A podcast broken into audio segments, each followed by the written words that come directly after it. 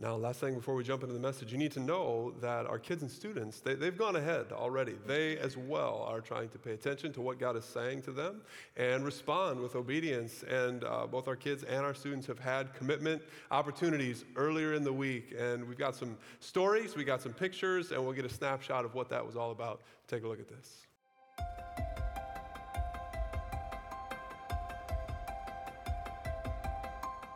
I wrote down to read my kid's Bible every night and to bring an offering because he wants you to commit to him and it's something that I love to do and I do it every single time I come to church and every single night I read my Bible. I wrote that I wanted to learn more about the Bible and God. I think I would actually want to work here at a church in the future so I can help more kids learn about God and Jesus. I would tell my friends about Jesus because he's so awesome. What I wrote on the commitment card was serving mainly for kids and production team because I want to do something to help this church to spread the word of Jesus and to give kids a great time on Sunday. I'm in it for good by being generous with my money and helping others out. I wrote it down because you should always help others and be in it for good.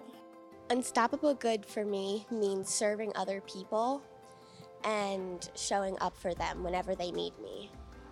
What the unstoppable good means to me is that it means I'm taking my next big step to give more and serve more. I'm in it for good for serving. I'm good for sharing my toys. I'm holding a little offering bucket where I fill up with money and then I put it in the offering bucket for all of the people that don't have homes and people that would like to have homes and stuff. We can give people money and then we can serve people food that don't ever have food. What unstoppable good means to me is not just doing good in people around you, it's doing good for your community. And that means not just to follow Jesus, but to help others follow him too. I wrote that every time I go to church, I am to give offering. I just want to like give my money to the people who need it and the camps who want to like do more stuff so that they have the experience to go to camp just like us. My unstoppable good commitment means to me like that I get to help out a lot of kids and I get to help out this church. I also put on my card to donate and I know there's a lot of kids that are less fortunate than me that need some clothes and I definitely want I definitely need to like do that more and I'm going to try and do that. I'm in it for good. I'm in it for good. I'm in it for good. I'm in it for good. I'm in it for good. I'm in it for good. Awesome. Awesome, awesome, awesome. Hey, everybody, welcome at all of our campuses and wherever you are online, wherever you are. Really, really glad you're here. Welcome. That, that video is awesome because our kids are awesome. You know, the Bible says, like, what is it? A child will lead them. And I love the open hearts and just the tender spirit of unadulterated, if you will, praise and readiness. And, and uh, that's a, a, little preview of what I think God's going to do in all of us, even uh, in just a few minutes here together, because today is commitment. Uh, weekend. So, if you're just joining us, we're really, really glad you're here. You're welcome. I'm glad you're here. Uh, today is kind of uh, a test, if you will. I mean, there's, there, it's kind of a test, which reminds me of a story. Um, there was a college student. He was, uh, he was taking an ornithology class. Y'all know what that is? You know what ornithology is? It's the study of birds. Make note of that. Anyway, so he's, he's studying this thing. He's got a big exam coming up. He's studying really, really hard. He's studying everything he needs to know about birds. He comes in for the final exam. And uh, instead of the professor handing out like a regular test and something to write on, uh, all, all he does is he says, Everybody sit down. He puts a picture up on the screen, and it's a picture of 25 birds, but all you can see is their feet. Hands him a blank piece of paper. And he says, uh, he says, All right, everyone, write your name, number from 1 to 25, and identify all the birds. That's your exam. This, this student is enraged. He's like, this is, this is not fair. This is not what you taught. This is not what we studied for. I'm not taking that test. And the professor says, Well, if you don't want to take the test, then I guess I'm just going to have to flunk you. You'll just fail the course. And he says, Oh, he's just enraged. He says, Well, then you're just going to have to flunk me, he says. And he starts to walk out the door. And the professor says, Wait a second, what is your name? And the student says, You tell me, professor. You tell me.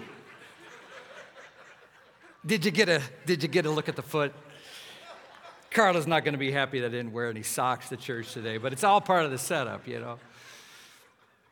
I don't know how that student did on the test. I, I know this. I know that we do have a bit of a test, and, and who we truly are is often revealed at some critical moments in our life. Isn't it true? It's the commitments we make very often that end up shaping us in life. In fact, one person says it this way nothing will shape your life more than the commitments you make. It reveals a lot of who we are, and our relationship with God is revealed by our commitments. It reveals the degree to which, as we've talked about each week now over the last few weeks, our commitments, as we're tested in them, it, it reveals the degree to which we're ready to trust God. We talked about that one week. And the degree, degree to which we're ready to sacrifice for God. Regardless of what we say, it's certain commitments and tests that show whether we're ready to truly surrender to God and put Him first as our priority, as we've talked about each week. So much rides on our commitment. So, every, every single person who looks at Mountain as your place, your church, whether you're an official member or not, our goal is, has been from the beginning that, man, if we could just pray in such a way that 100% of us would be willing to really talk to God and engage with God and just say, God, what are you leading me to do? That we would ask God to do something in us. And we know God will do something big through us. So, so this card, you can see this card. You want to grab it right there. It's probably right in front of you or on your seat or I don't know where they are. If at home, if you are online, there's a QR code on your screen or a text, and you will give you the link immediately if you just text that number. But that, that commitment card becomes, you can just hold on to it as we, as we work through the next few thoughts here because it's going to demonstrate our commitment.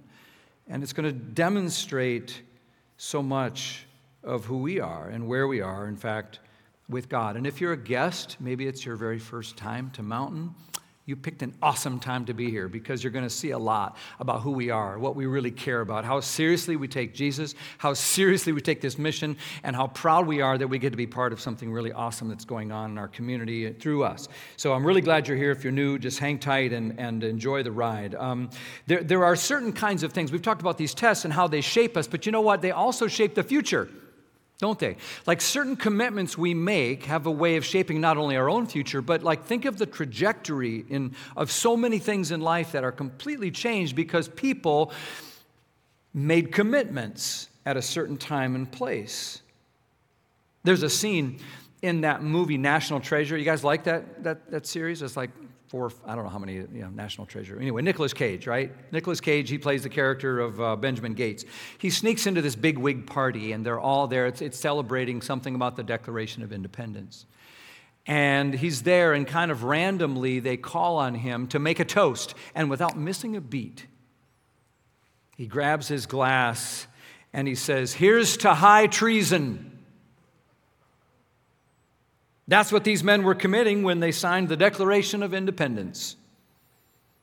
Had we lost the war, which seemed likely at the time, they would have been hanged, beheaded, drawn and quartered, and my personal favorite, they would have had their entrails cut out and burned. So here's, here's to the men who did what, they, what was considered wrong in order to accomplish what they knew to be right.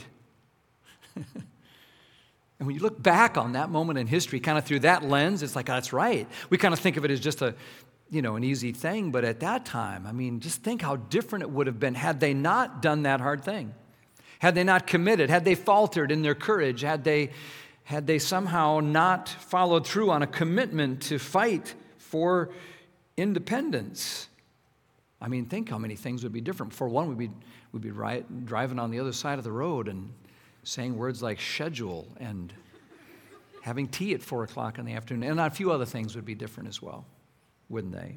And that defining moment not only displayed their ultimate commitments, it, it changed the future.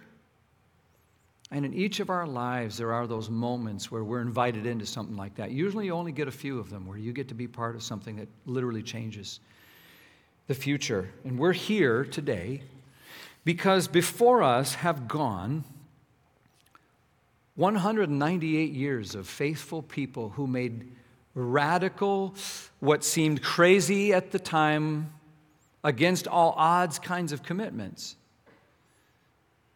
But God made a way and saw it through, and we're here today because of it, because this church has that kind of track record. Now, I, I like to imagine sometimes, like, think about like those very first few mountain people like the ones that gathered in that little tiny log cabin, just a handful of Jesus' followers, could they have imagined if you told them what would come? Do you think they ever would be like, oh, yeah, I see all that? Or, or what would they have said? You know, they, they would have looked ahead. Could they even imagine that they would grow so fast that they would need to build a little white church building and put it on the hill over here on Mountain Road? Or, or, or would they have imagined that hundreds would come in and they needed to build that thing called Walker Chapel or that eventually they'd build that thing called Cook Auditorium and, and more and more people would come and the influence would grow. Do you think they could have envisioned all of that? Do you think they could have pictured in their wildest dreams something like the New Life Center that, that just housed you know, thousands of people and we've had you know, hundreds and hundreds and hundreds of baptisms in that place? Could they have pictured that in that moment when they were just trying to make a commitment to something? Could they have looked ahead and pictured the Bel Air campus or the Edgewood campus or the epicenter? Could they have pictured what, what God has done in fact, through the Abingdon campus and the Aberdeen campus and the online campus and, and, and, the services that we provide, if in their wildest dreams, if they had looked ahead, could they ever have imagined anything like, like Luke Erickson's hair? Could they have pictured that? No, they could not have pictured any of it. All they knew, all they knew is that in that moment they were making a commitment. And commitments shape us, and they also shape the future. And God made a way where there seemed to be no way, each way along the way. And here we are standing on the shoulders of all those faithful people, just ordinary folk,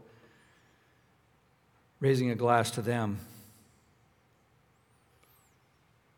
What those folk in that log cabin did mattered. Mattered a lot even if they couldn't see it fully. And what happened at each stage along the way mattered. And what we do here today matters. The faithful followers of Jesus had a legacy that they gave us, and we're going to continue that legacy, you guys, and it's exciting because thousands have come to know Jesus, but there's thousands and thousands and thousands more who don't know Jesus, who are within the reach of the impact of this church. And that's why we, that's why we have this card in our hand. God's doing a beautiful thing. And as we stand here poised on the edge of tomorrow, I'm excited to be part of it, and I hope you are too. Now, let's be honest, one of the things that's important for a church, especially an old church, you know, churches are famous for looking back. And I think a lot of us are in our lives. One of the reasons we don't move ahead is we hold on to the stuff that we need to get rid of and we don't embrace the things we need to hold on to. And, and I think an old church, especially, has to be really clear about what this is about as we celebrate, you know, what's going on all around us. There's a passage in Amos chapter 5, verse 4 and 6 it says, uh, this is the Lord speaking through the prophet Amos to his people, and he says, Seek me and live. I want you to, I want you to be hungry for me. Do, do not seek, say the word, Bethel, and do not go to Gilgal. You're less confident on that one. It's not Gilgan, it's Gilgal. And do not journey to Beersheba. Seek the Lord and live. What in the world? This is, sounds confusing. Let me unpack it for us just a little bit. Israel had a great history, and these are the great places of their history. These are places where they had encountered God in a perfect and beautiful way. Bethel, don't seek Bethel. What's it mean? Bethel is where Jacob, Abraham, Isaac, Jacob, where he had this life changing dream. He was scared and running for his life because he'd cheated his brother out of the, uh, the birthright. And he's running for his life and he collapses by the side of the road and he falls asleep and he has a dream. And in the dream, he sees this stairway to heaven. And Led Zeppelin showed up and wrote a song. And then he sees God and God says, I'm going to bless you. And I'm going to bless all the peoples of the world through you. I'm not done with you. Jacob, I've got a future and a bright thing for you. And, and Jacob wakes up from that dream. He's a changed man. He sees the whole world differently and he feels graced and he says, Man, God was in this place and I was right there and I'm feeling it and I'm going to be different. And he calls that place Bethel, which means the house of God. And he says, I make a vow. He says, Everything God ever gives me. I'm going to give you back a tenth, God. He makes a promise of a lifelong tithe because he had met God and the sacrifice of a giving heart came out of it. That's his Bethel. And we all have Bethel moments. I hope you have a Bethel moment. I hope you've had them in this church in recent times where, where you had an encounter with God, where you sent prayers to God and He sent stuff back down into your life. And maybe you made a financial commitment to God or a tithe promise, just like Jacob did. And Gilgal. What's Gilgal? Well, God had brought the children of Israel to the edge of the promised land, but the Jordan River stood between them. And then God parted the water. Remember, they went through on dry ground again, and they got over to the, after years and years and years of waiting, God finally delivered them. They were so stuck in the wilderness, and God took them out of that dry place. And you know where they landed when they got across the river and where they camped that first night? Gilgal. And Gilgal is a place in our life where we've been stuck, where God, in His mercy and His grace, pulled us out and put us on solid ground and gave us a place to live in a promised land. And Beersheba, that's the place. That's the place where one time Abraham made a treaty with a guy named Abimelech, and it was such an important thing that God did when God came through that Abraham's son Isaac recognized it as a big God moment. And he dug a well and he built an altar there. And we have Beersheba moments too, don't we? Moments where we have big God moments and we say, I need to remember this when you got baptized, when your kid got baptized, when, when the Spirit moved in your heart, or you made a commitment to something. Maybe it was a past initiative or campaign, and you grew through that, and it was important in your life. Bethel, Gilgal, Beersheba, these are the places where, if I think about it, all of us have probably something in our past where we connected with God, and God is saying, That's great, that's awesome, that's wonderful. Don't look for me there anymore, because I'm moving ahead, and I want you to seek me right here, right now. God is the great I am. He's not the I was. So, an old church and old people and people like us that always want to look back and coast and rest on what was need to remember God is saying, Seek me and live. Unstoppable good. This and what you write on your card is your way to seek God now. And it's not about what's happened in the past, it's not about what's happened in anyone else's life. It's a way just to say, I'm ready, God, for what you have for me next. If you keep looking for, for what God did last, you will miss what God has for you next. And so every one of us is invited not to say, oh, I'm, I, I, I, haven't, I can't do anything for God. My past is, you know, maybe eliminates me from any connection to God. Or maybe, oh, all my great God moments are in the past. Both of those things, God says, no. Seek me and live in this moment and be able to say, I'm in it for good. I think that's why Paul says in Philippians 3, he says, You know, there comes a time when you've just got to forget the past and strain forward to what lies ahead. He says, I press on to reach the end of the race and receive the heavenly prize for which God, through Christ Jesus, is calling us. Friends, this is about straining forward in our faith and pressing on because what we're doing matters. One of the things that drives me nuts about the Vikings this year, my Minnesota Vikings, oy, let me tell you, we're winning some games, but we're playing what's almost like a prevent defense, and it drives me crazy. You know what a prevent defense is in sports like basketball or football or anything? Prevent defense is where you just kind of try not to lose. You just try to, gonna, they're going to score, you, but you just try not to lose. So you play real, you play a weird defensive game. You know what I want to see? I want to see offense. I want to see us go out there and kick some rear. I want to see us score some points. I want to see not playing not to lose. I want to see playing to win. That's just what I like when it comes to sports. And you know what? I think our mission is so important that I think God wants to see churches that aren't playing prevent defense, that we're ready to strain forward, that we're ready to press on, that this isn't a casual add on to our lives, but it's central because Christ is our all in all, and we're ready to go all in for He who went all in for us. Like this is a, this is a mission. We live in the most unchurched part of the country, you guys.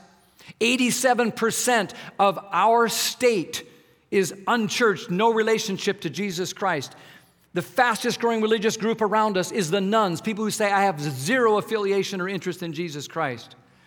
87% of our county has no relationship with Christ. Think about that. The most unchurched county in the state of Maryland. Kids are struggling, adults are struggling, people are languishing, churches are closing.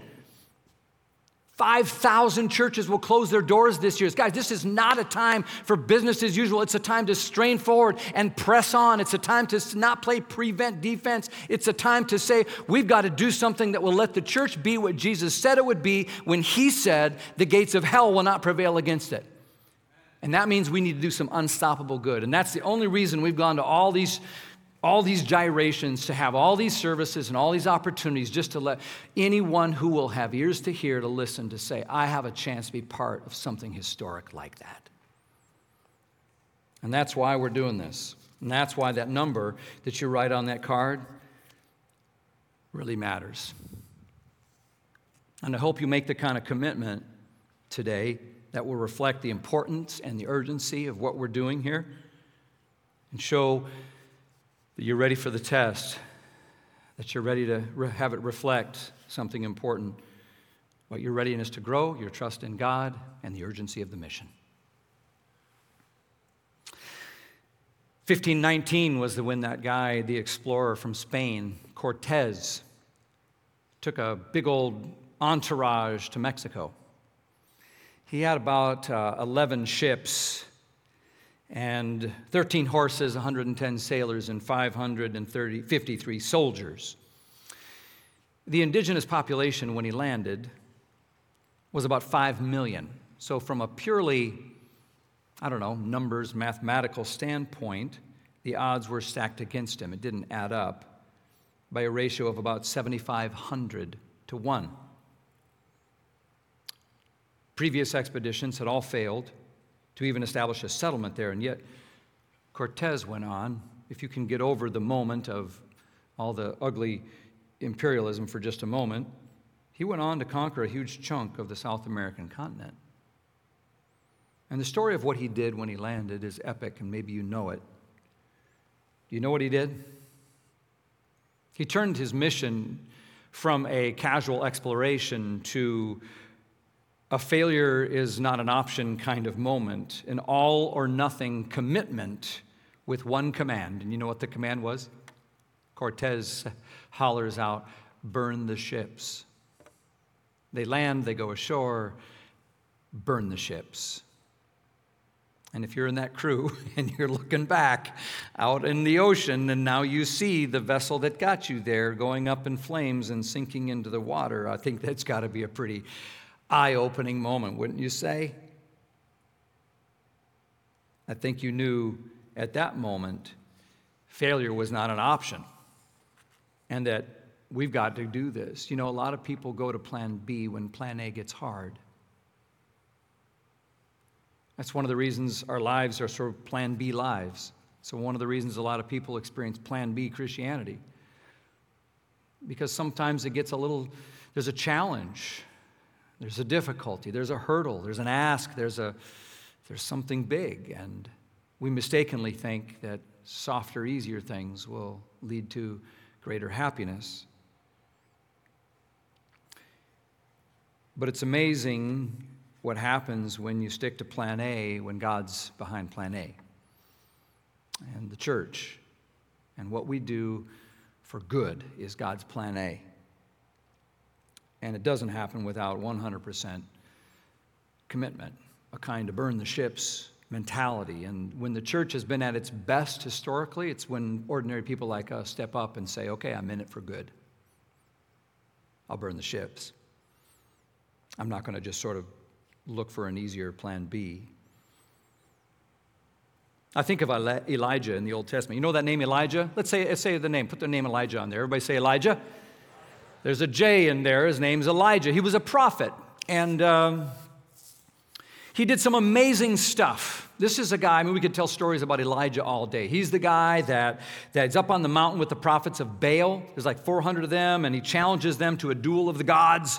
He says, Yeah, we'll show you who the real God is. He says, We'll see which God can light the fire of the altar, right? And they agreed, and the prophets of Baal pranced and danced and jumped all around, and they couldn't get anything started, and they just, you know, and finally Elijah says, Are you done? And then he pours about a thousand gallons of water on his altar and says, God, I just, I want them to see how great you are, and I want them to turn their hearts to you, do something great, God. And God sends fire. Elijah cared about God's name, he cared about the people, and God honored that kind of commitment out of him. And that was Elijah. Well, First Kings 19 uh, right after he heard from God, you know, not in the earthquake or the wind or the fire, but uh, in a still small voice, he eventually says uh, to the Lord, uh, My time's up. I got to pass the baton. God, I know you still want to bless people. I know you still want to do great things, but it's not going to be through me. I'm done. And God says, You're right. I've got a guy. His name is Elisha. Elisha. Everybody say Elisha. And he's going to take up the mantle. And so Elijah takes this very serious responsibility of being God's agent to the world and doing all these great things in the name of God. So God's name could be lifted up and God's people could turn their hearts back to Him. And he goes to Elisha, he takes off his coat and he puts it on Elisha. And he says, It's you. It's commitment time. It's go time. Let's go. And I think it's interesting, when I read the passage, it seems like Elisha doesn't quite grasp the, the, the gravity of the situation, how important it is. Because he says, I, I, I, okay, all right, well, I'm in. I, but I got to go kiss my daddy and my mama and um, take care of a few things, tidy up a few things around the house, and I'll catch up to you. I'll, I'll, I'll, I'll come along eventually. I can picture Elijah just staring at him, and he, and he says in the text, he just says, I think you better think about this. What you're being asked to do is super important. I think you better think about this. And friends, I, that's how, if I could just share my heart with you, it would be like that's how I would hope every single person in the hearing of my voice, that you just hear the Holy Spirit saying, I, I hope you think about this and sense the gravity of the situation and don't don't say, well, yeah, I'm going to do something here when I take care of some other things, and I'm going to take care of this and that and the other, and if there's some leftovers, I'll give it to God. I hope you don't do that. And you can hear God saying, It's you, it's now, it's commitment time. And what I love is that that's not the end of the story for Elisha. Verse 21 says, He returned to his oxen and immediately he slaughtered them. He was a farmer and he slaughtered his oxen. And then he used the wood from the plow to build a fire to roast their flesh. And he passed around the meat to the townspeople, and they all ate. And then he left. He went all in with Elijah. You talk about commitment. Turned his, turned his plowing equipment to kindling and then had a barbecue and fed his friends and said goodbye to his old life and off he went. He was burning his ships. It sounds so much to me like what Jesus meant when he said in Luke 9:62, anyone who puts their hand to the plow but then looks back is not ready. You don't get it yet. You're not there. I need what's Jesus looking for? Commitment like he demonstrated when he laid down his life for us. And that's why he says in Luke 9 23, if anyone wants to be my follower, you must give up your own way and take up your cross daily and follow me. And friends, when you give that kind of commitment, it's not out of guilt, it's not out of obligation. Here's what it is When grace happens to you, generosity is going to flow through you.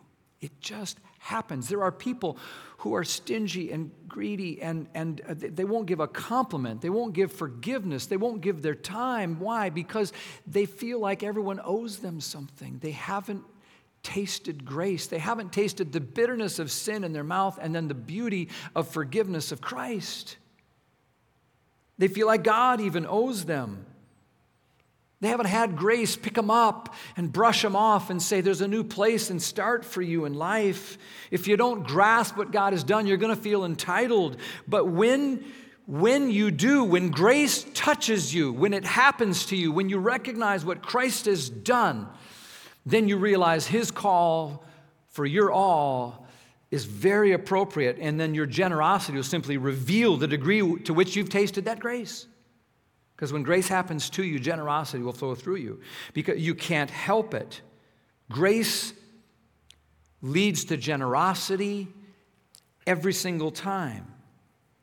Because you, you, you, can, you can love, you, you, can, you can give without loving, but you can't love without giving. It's just God so loved the whole world that He gave. It's just the way it works.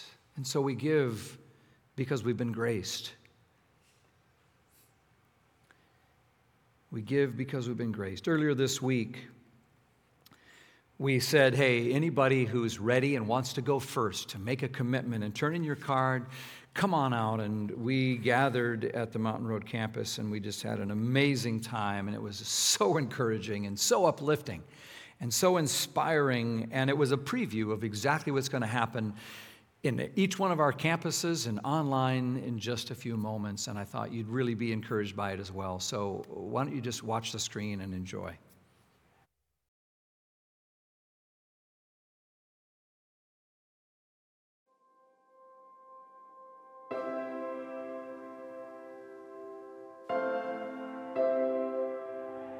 God has been doing good in me for so long and I've come to the conclusion he has been unstoppably good. Now it's time for me to spread his unstoppable good.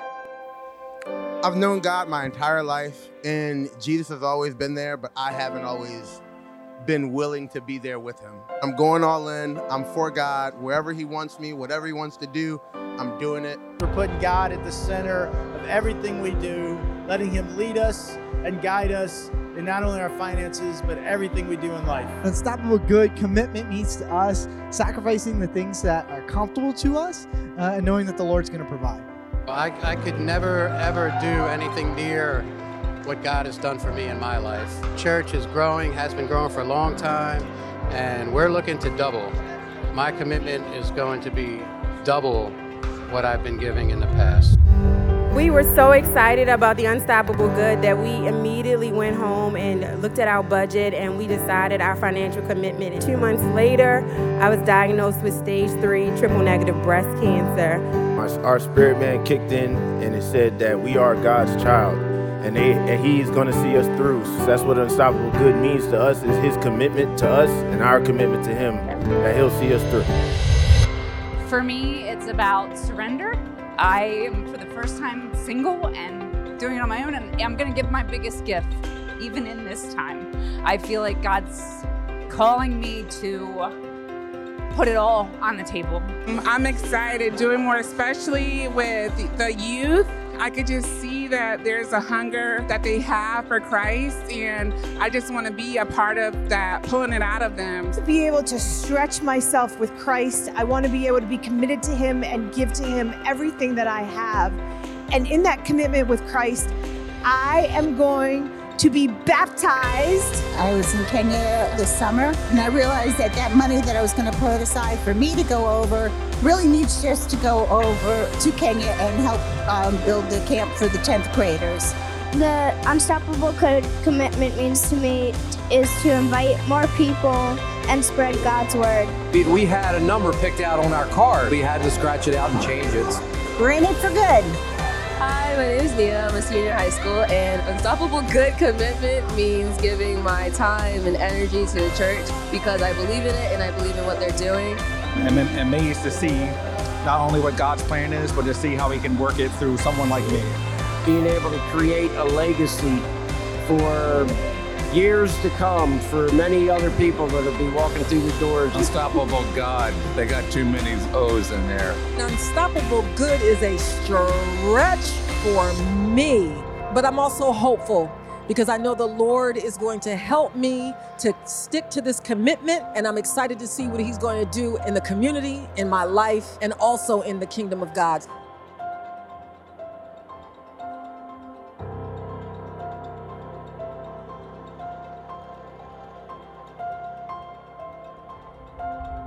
This is uh, now our time, our moment. Um, and it's the interaction with this card that I've been talking about. If you would take that card again in your hand, that, that kind of tool that we've been referring to, if you'll take that card in your hand for just a minute, you remember our goal has been all along that there would be 100% participation. That's just my way of reminding us, uh, whoever you are, wherever you are in your journey with God or this church, I just, it's not about what the Lord wants from you, it's what the Lord wants for you. And I just hope that you don't miss this opportunity to participate. And so I hope everyone, I know a lot of us are ready. We've been praying, and um, some of us are maybe just getting our heads around that for the first time. As you open the card, you see on the left hand side, it just reminds us the primary goal is like everyone in, 100%. And the secondary goal is reminding us of all the awesome stuff that uh, God has given us to do the mental health, new work, and the epicenter, and the launching of new uh, churches, and the preparing for launching new campuses, and sports ministry, and things in Kenya, and digital impact, and the whole list that we've been celebrating. And then over on the right hand side is, is a, a, sort of short worksheet for you to work through. And the down in the green in the middle where it says my or our total to your commitment, that's the main number. You don't even have to do the whole worksheet if you want to, don't want to. But that, that number, the total, like everything you are going to give over the next two years from December of 22 to December to 24, that's the number we're trying to count, and that's the number that really matters. I want to tell you that Carla and I have been praying about, thinking about, anticipating this moment for a better part of a year now. Um, and it's not lost on us that you all um, have a right to look to us, uh, to be examples in the way we live and what we do, and we have no business asking you to go someplace or do something that we're not willing to go or do. And uh, so when I stand up here asking you to wrestle through this, I just want you to know we've been wrestling and we've been praying about that, and I'm with you uh, in this. And that I don't want to just lead this mission. I want to I want to serve it. I want to I want to give more than my time and my talent. I want to provide for it in every ways and that we're being stretched and challenged to give a larger percentage than we have ever given to the Lord which means we're deferring some things that we would like to do. And we are cutting back on some things that we had thought we were going to do. But we're, I, I just want to say that it's so much easier than I thought it would be now that I'm where I am. Yes, it's a little scary, but there's joyfulness in it. Eh, because, well, let me give you a few reasons. One, it's because I love this church and what it does. I, I, I don't want to just be the pastor here. I, I, am the product of Mountain. It's done so much for our kids and our family and for me growing up here in this place in the last 25 years. And, and also, and you might expect me to say this, but honestly, I want my dollars that God puts in my hands, I want them to count. And I don't know of any better place to make an investment than in Mountain Christian Church. I just don't. I, I, I get to have a front row seat to the impact of what God is doing here and the life change. And I want to give in a way that helps homeless people and kids and gets people off drugs and leads people to Jesus. I want to help marriages and young adults and do something about mental health. I want to do something globally on the, for the poverty stricken kids on the other side of the world in India and Myanmar and, and everywhere. I, I want to do all of that. And my gift to Mountain does all that. It's like the best mutual fund of ministry portfolio you'll ever find. And I also give with confidence and trust because there's two things that I am grateful for, and I think we all are, is that God, by God's grace, we have fruitfulness and faithfulness at Mountain. Mountain is thriving and doing so much, and, and there's fruit to celebrate. I want to give to that, and, I, and I, I'm proud of the faithfulness. Like the finances that people entrust to this church, they're not spent on lavish stuff or silly stuff, or there's double controls on every dime that is spent. Everyone can know where the money goes. The ECFA seal of approval, the Evangelical Council of Financial Accountability is on everything we do because, for a reason, we know that we just want to be able to be faithful as well as fruitful. And so we've been listening hard and finding that it is hard, but it's also a joyful thing. And I think of C.S. Lewis, who one time was asked, Hey, what, what should we give? And he said, Well, it's kind of hard to answer that question. Like, uh, there's no exact rule in the Bible that tells each individual what you should give. But he said, You ought to give till you're scared. Because when you're scared, that's when you know you're going to trust the Lord and depend on Him and give in a way that shows full surrender. And I just hope all of us, when we fill out that card and turn it into the Lord, will give in a way that's kind of, kind of scary. I just know this is unstoppable good thing that we're doing is the biggest thing Mountain's ever done. And we want our gift, Carla and I do, to be the largest thing we've ever done. So I'm telling you all this not to hype it up or exaggerate it or say, look at me, but I want you to know we're making the biggest two year commitment to anything we've ever done. Like 10% jump from where we were. And I tell you that because I want to call you to it. I want you to know I've got skin in the game. And I want to call you to the same kind of generosity and reflection on the grace that will issue in it. Our elder team is 100% in on this. Asked our staff to be 100% in on this. So, the number you write on that card, I hope you will be 100% in on this. And let it reflect your best.